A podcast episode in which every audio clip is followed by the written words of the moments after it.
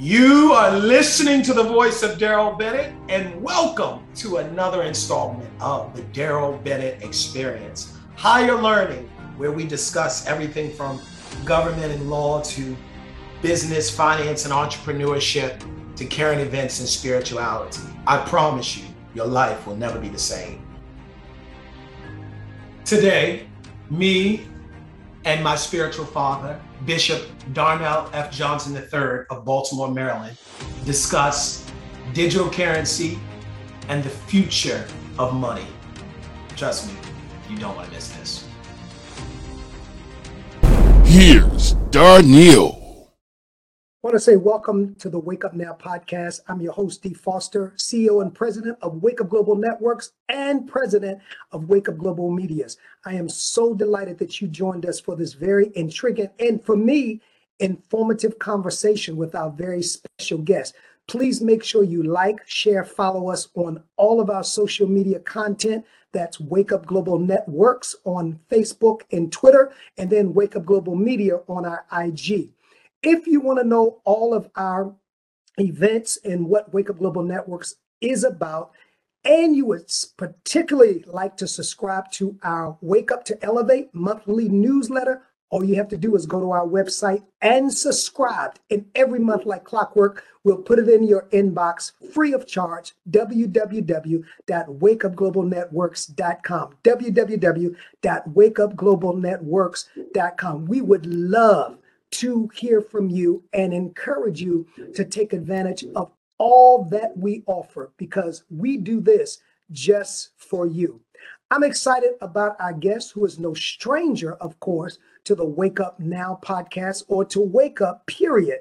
And I brought him on. He is just so insightful in so many areas, whether it's law, whether it is finances, whether it is building a business. But today I wanted to bring him on because I believe there's a trend. There's a trend coming, and yet there's a trend here that many of us, including myself, do not fully understand. And so, you know, on the Wake Up Now podcast, we attempt to bring on the very best, those who have actual knowledge and experience in a particular area, to kind of give us helpful insight so that we know how to move forward in these areas. Today's podcast is the future and the use of digital currency. The future and the use of digital currency. Is digital currency in our future? And if so, how will it be used? How is it different from Tinder? How is it different from credit cards? And so I could think of no other person to bring on than attorney, scholar, financier, whatever you want to call it.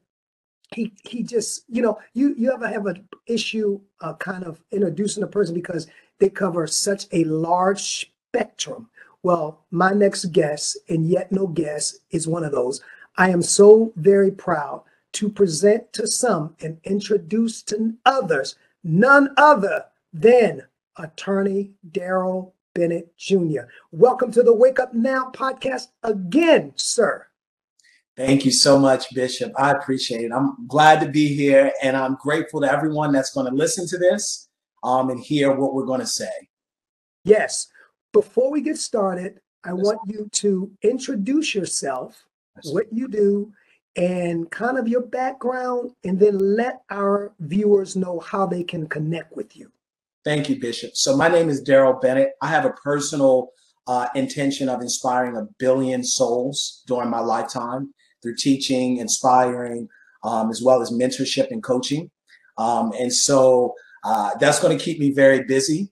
I own an investment group, and it's called the B Squared Global Group. And we identify opportunities and people, and we invest in them. We invest in their enterprises. We help scale it, replicate it, take it to the next level. You know, Bishop, I'm interested in helping people develop themselves as INC. You know, don't just have a business, see yourself as a business. And you shared already my background in law. A proud graduate of both Harvard Law School and Morehouse College. And so, you know, I do a number of just teaching and mentorship programs, and I can be found in New York City So, you know, if any of you are in New York City, the financial capital of the world, please come and see me. I do all types of classes, and but most of it is virtual as well. And of course, you can find me anywhere online, YouTube channel, Instagram, TikTok, all of those, Bishop, as well as my podcast. I have two podcasts. One is the Believers Podcast, where we talk about biblical wisdom around wealth, work, and worth. And then there's the Daryl Bennett Experience, Higher Learning. And I'm actually doing a series on the history of money this week. So this is perfect, Bishop, because I'm walking people through, and I'll give a little snippet here, but I'm walking people through how paper money was invented, how we got to the place we are now, what credit is, how to use it, and then this push into the move from fiat currency to digital currency in the future of just currency in general. So you can find me at darrellbennett.com, as well as at Daryl Bennett Jr. at all the social media platforms. And I encourage those of you that are viewing to please take advantage. I think that what you're doing, especially in this area of finance, is so important based on where I'm seeing our financial system go. And that's a whole nother podcast. But I do believe that digital currency, based on what I see, is absolutely going to be the thing of the future. But we, in all thy getting, Proverbs, get some understanding. So I am, again, delighted that you would take your time today to kind of bring us some understanding so that when we are fully ushered into the aura of digital currency, we will know how it works and how to operate fully in it. So let's get started. And again, if you're viewing, we encourage you to like, to share, and to follow, and to invite other people. This is valuable information that we're giving up without any cost. There are people that charge astronomical amounts of money for the information that we're going to get today. So before we get started, give us a little history of the origin of this new, and I would say new over the last couple of years, of digital currency. Where did it come from? It seems like I personally began to hear about it a lot during the COVID lockdowns, when people were trying to get me involved in digital crypto, and you have your own wallet, and you know, I got bits and pieces. Where did this come from? So, actually, great question. Bishop, if I could, can you give me 3 minutes to start with how we got here? I want people to understand, like you said, and all you're getting, get understanding. Yes. So I want to give you a very quick synopsis of the history of money. How did we get here?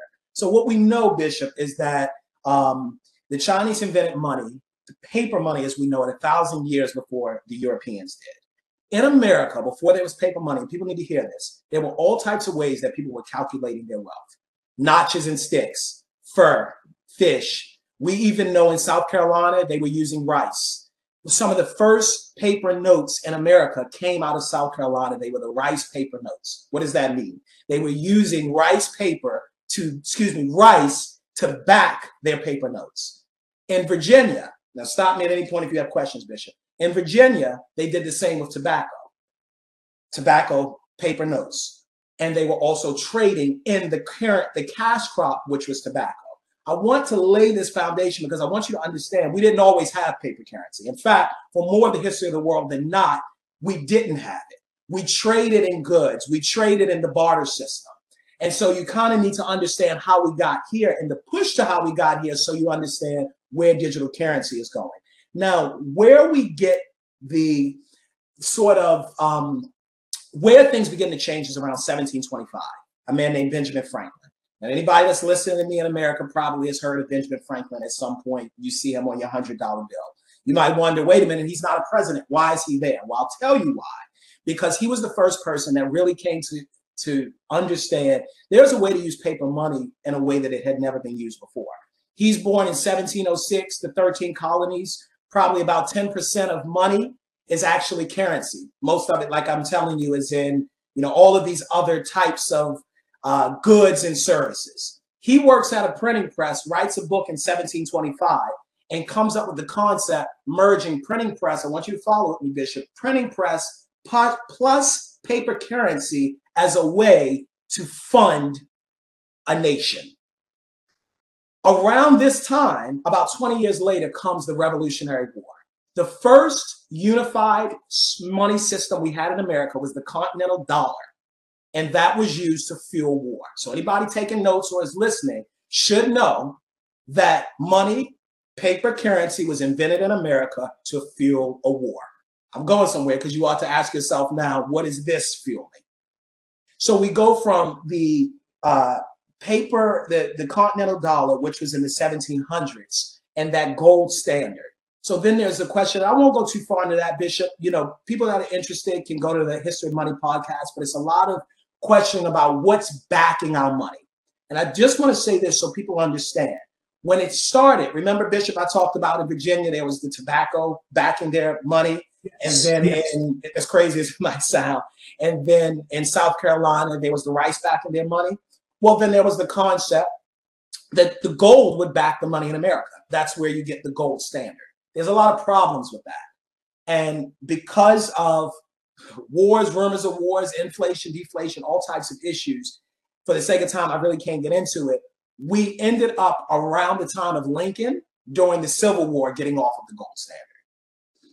And what that means is that the paper dollar, which was backed by gold and silver before, is no longer backed by anything other than the fact that the government says that it has value. That's what we mean, Bishop, when we call it fiat currency. Fiat is Latin for determination by authority. It means that your paper dollar is backed only and truly just because the government says it has value.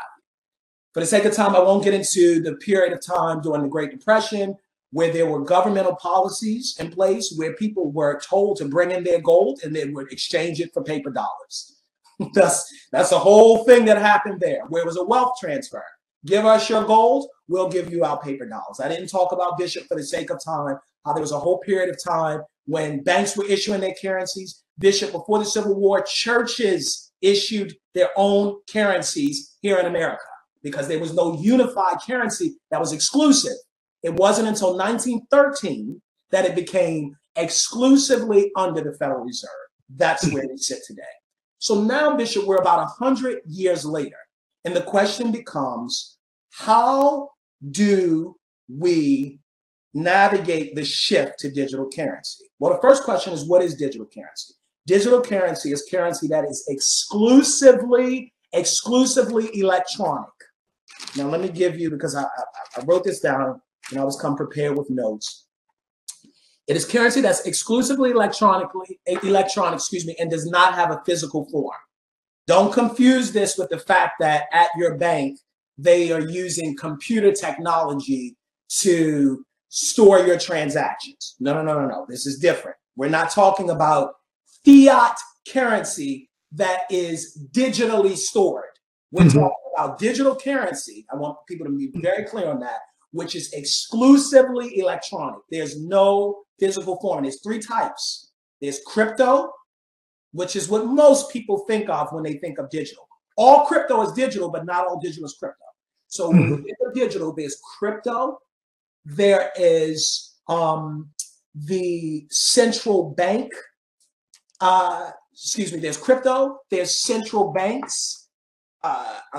Digital currencies, as well as virtual currencies. And we could talk about each very quickly. Virtual currencies, I'll start with that, are currencies that are used in virtual communities. Bishop, we're seeing this across the world now, where there are these virtual communities where currency, again, we're just talking about mediums of value. I think it's Fortnite, they trade skins. So it's actual worth. And the worth is assigned to what you say it is, right? So that's virtual currency. Then you have central bank digital, which is issued by central banks, not commercial banks. Central banks are just banks that are being doing the business of the entire government and not just a region. And then there is, which we probably would spend most of our discussion here, Bishop, on, which is what most people know about, is crypto. And crypto is cryptocurrency. I'm going to give it cryptocurrency, which is the form of digital currency. Let me give you the exact definition. It's a digital currency designed to work as a medium of exchange through a computer network that is not reliant on any central authority. That's the key. We can get now. Let me stop you because I want to jump ahead, and you're giving some great information. What's very interesting, and I had this in the questions, but since you mentioned this, I want to get your input on what you just said, because of the concept of cryptocurrency, based on your explanation, is to be currency not governed by any central authority. I just heard the president the other day mention, and you probably heard it also, that the next move is to, because there's been some obvious, and you can speak to this, corruption. Actually, I heard that the founder of cryptocurrency is hiding because there's been some corruption. But the president, I heard him say that he wants to now bring regulation to cryptocurrency. Now, having said that and heard that, will this bring a change to the definition of cryptocurrency? So I think the definition will remain the same, but it certainly will change in its iteration. Now, I want to be very clear, so people that are listening closely, what we're saying, Bishop, is that the definition here of crypto is that it is not reliant on any central authority. Doesn't mean it won't be governed by. And I want to be very clear on that, not reliant. So there was never a question, well, maybe there was a question, but I think anybody that was following this really knew that there was a point in which regulation would happen. Now, for those that wonder, when I was invited to get into it, and I have to go back to 2020, when there was a strong push to get us into it from, and again, this may vary, but the sales pitch that kept coming to me was, and I don't know if others who are watching, the sales pitch that was coming to me was, you're getting involved in something that the government will never. Now, whether that was accurate on their end, but and I had some pastors trying to get me involved in it. And the whole push was, and even tried to get my church involved in it, was you're getting involved in something that the government will never have access to. They'll never be able to control your finances. Then they talked about this personal purse or this personal wallet you would have. And so I think a lot of people thought, because I think now maybe it has changed and you can speak to that.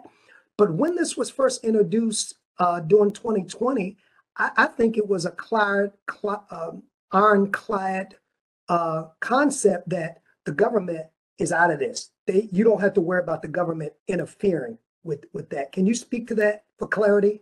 I could, and if you'd like, I can do it quickly. I can give you a history and very quickly on. Yeah, please, because I don't want our viewers to think, because, I do know things evolve and I do know things change, but I can't tell you how many people contacted me personally about this whole piece of, you don't have to worry. This is not regulated. This cannot be regulated. This will never be regulated by the government.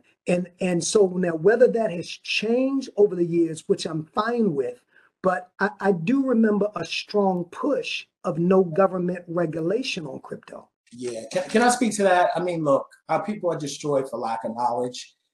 Anybody anywhere that thinks that the government is not going to have its hands in something that is disrupting and game-changing as finance needs to have a very long conversation with someone like me or a counselor, a legal consultant somewhere, somehow. Because it's just no way that we didn't think it would be regulated at some point. Now, we can have a discussion as to whether or not it will ever be as regulated as the traditional finance model is. So very quickly, to get understanding here, when we talk about cryptocurrency, we're talking about something very recent. We're talking about as recent as 2008. A man named Satoshi Nakamoto in Japan wrote a paper really at the height or the end of what we would call the 2008 crisis. He wrote this paper, which would be the beginning of what we would call Bitcoin. The question was, and I won't get into it here, double spend when it comes to digital currency. If you have digital currency that doesn't have a physical form and it's on a computer, how do you keep people from spending it at three different places before it's actually the transaction goes through? Satoshi Nakamoto, this genius, was the one who created this concept of what we call Bitcoin through his white paper. Now, to this day, He has never unveiled himself. Nobody knows who he is. There's a question of who he is. Some people said he died. Some people said it's this guy, that guy. He's never put himself out there. So anybody listening should know this. The person who changed the world with this white paper, who created Bitcoin, not cryptocurrency, because that's just the mother kind of coin, but really pushed it in this space, has to this day not been known. Second thing you ought to know, the Bitcoin blockchain became official January 3rd, 2009. It was not even thought of as a way, this is to your point, Bishop, to transact. It was only used as a way to keep your money out of the hands of the government. Nobody even thought about it as a transaction piece. It was to hold your money on a blockchain, and we could talk about that later, but a blockchain which was fully transparent that could not be really touched. You could see it, but it could not be touched, right? So you had 2008, the white paper comes out. Top of 2009, the blockchain comes, the Bitcoin blockchain. It is not until May 20th, 2010 that history is really made, where someone buys something from the blockchain, where someone uses digital currency for the first time in history in the world to buy something in real life. A man buys two pizzas in May 20th, 2010 with 10,000 Bitcoin. Now, today, Bitcoin is worth, one is worth over 20,000. 10,000 Bitcoin 2 years ago was worth $71 million. So there's many people that say, oh, you spent that amount, you know, on two pizzas. What he was trying to show is that you could use digital currency to buy things in the real world. It changed the world. After May 20th, 2010 is now where you start to see all types of companies to start seeing, wait a minute, we can use this. 2014, a man that's working at Bitcoin breaks off and creates Ether. Ether is the first coin outside of Bitcoin, which is also a crypto. Mm-hmm. So then Bitcoin comes. There's also an exchange that's created. For the sake of time, I won't get into that. An exchange gets created. There's a man named Ross Ulbricht that uses Bitcoin to be able to use it on different blockchains. But this is really what I want to get to. It's around 2014 where it explodes. All these coins come out. Because first you have Bitcoin, then you have Ether. And people are seeing, wait a minute, my whole life can change by even investing in a coin or changing a coin. That's when the explosion really happened and where you have all these altcoins come. That's where you have the, you know, the Cardano, and you have Solano, and I'm butchering up the names. It's a whole bunch. You have exchanges that come out, Coinbase, Binance. This is really where it explodes. Now, everybody listening should know this. Anything that explodes at the beginning, no, government isn't regulating it because it's new. It's in the beginning. So anybody listening should know that there are always bubbles and times where something comes in where the government doesn't know what's happening and they can't get their hands around it. But anybody that thinks it would stay that way, you know, so you have. I think that just to be fair to the audience, if you're not an expert in that, then you wouldn't know. I mean, you said we should know, but again, if that's a particular area that, because I thought, not that I got into it, but I legitimately thought what I was told by quote unquote experts were true. It's kind of like you take your car to a mechanic, you expect the mechanic to inform you what's wrong with the car. And the mechanic would say, well, you should have known that, there was a so-and-so missing underneath the car. Hey, sir, I'm not a mechanic. And I think that this is where when you talk about the regulation and people should have been known, I'm not sure that if that wasn't your, if you understand what I'm saying, your particular focus, I would have known because I'm taking the quote-unquote experts, the quote-unquote experts word. You know what I'm saying? No, I hear you, Bishop. And I'm as your, you know, spiritual son, I'm going to respectfully kind of just disagree in the sense that I'll say this. This is why I started with the history of money. Anybody in America should know the government's always interested in money, period. I don't care who tells you what, anywhere, the president of the United States, when massive amounts of money are being moved, the government is interested. This is unlike any other, this isn't like education, this isn't like your car, and about the house pricing, with housing prices, with the banking system in America. That's why I really started with the history of America. I mean, history of money. The banking system of America is the most protected system in this country. And so I think just for anybody listening anywhere, because I don't know, 2 years from now, you might be listening, there might be something else that came out. We haven't even talked about NFTs, right? Because I know that's a whole other series. Everybody should be on guard. When you start hearing a lot of people talking about it, the news is talking about it, people are moving money, celebrities are talking about it. You have to know the government now wants to get their piece.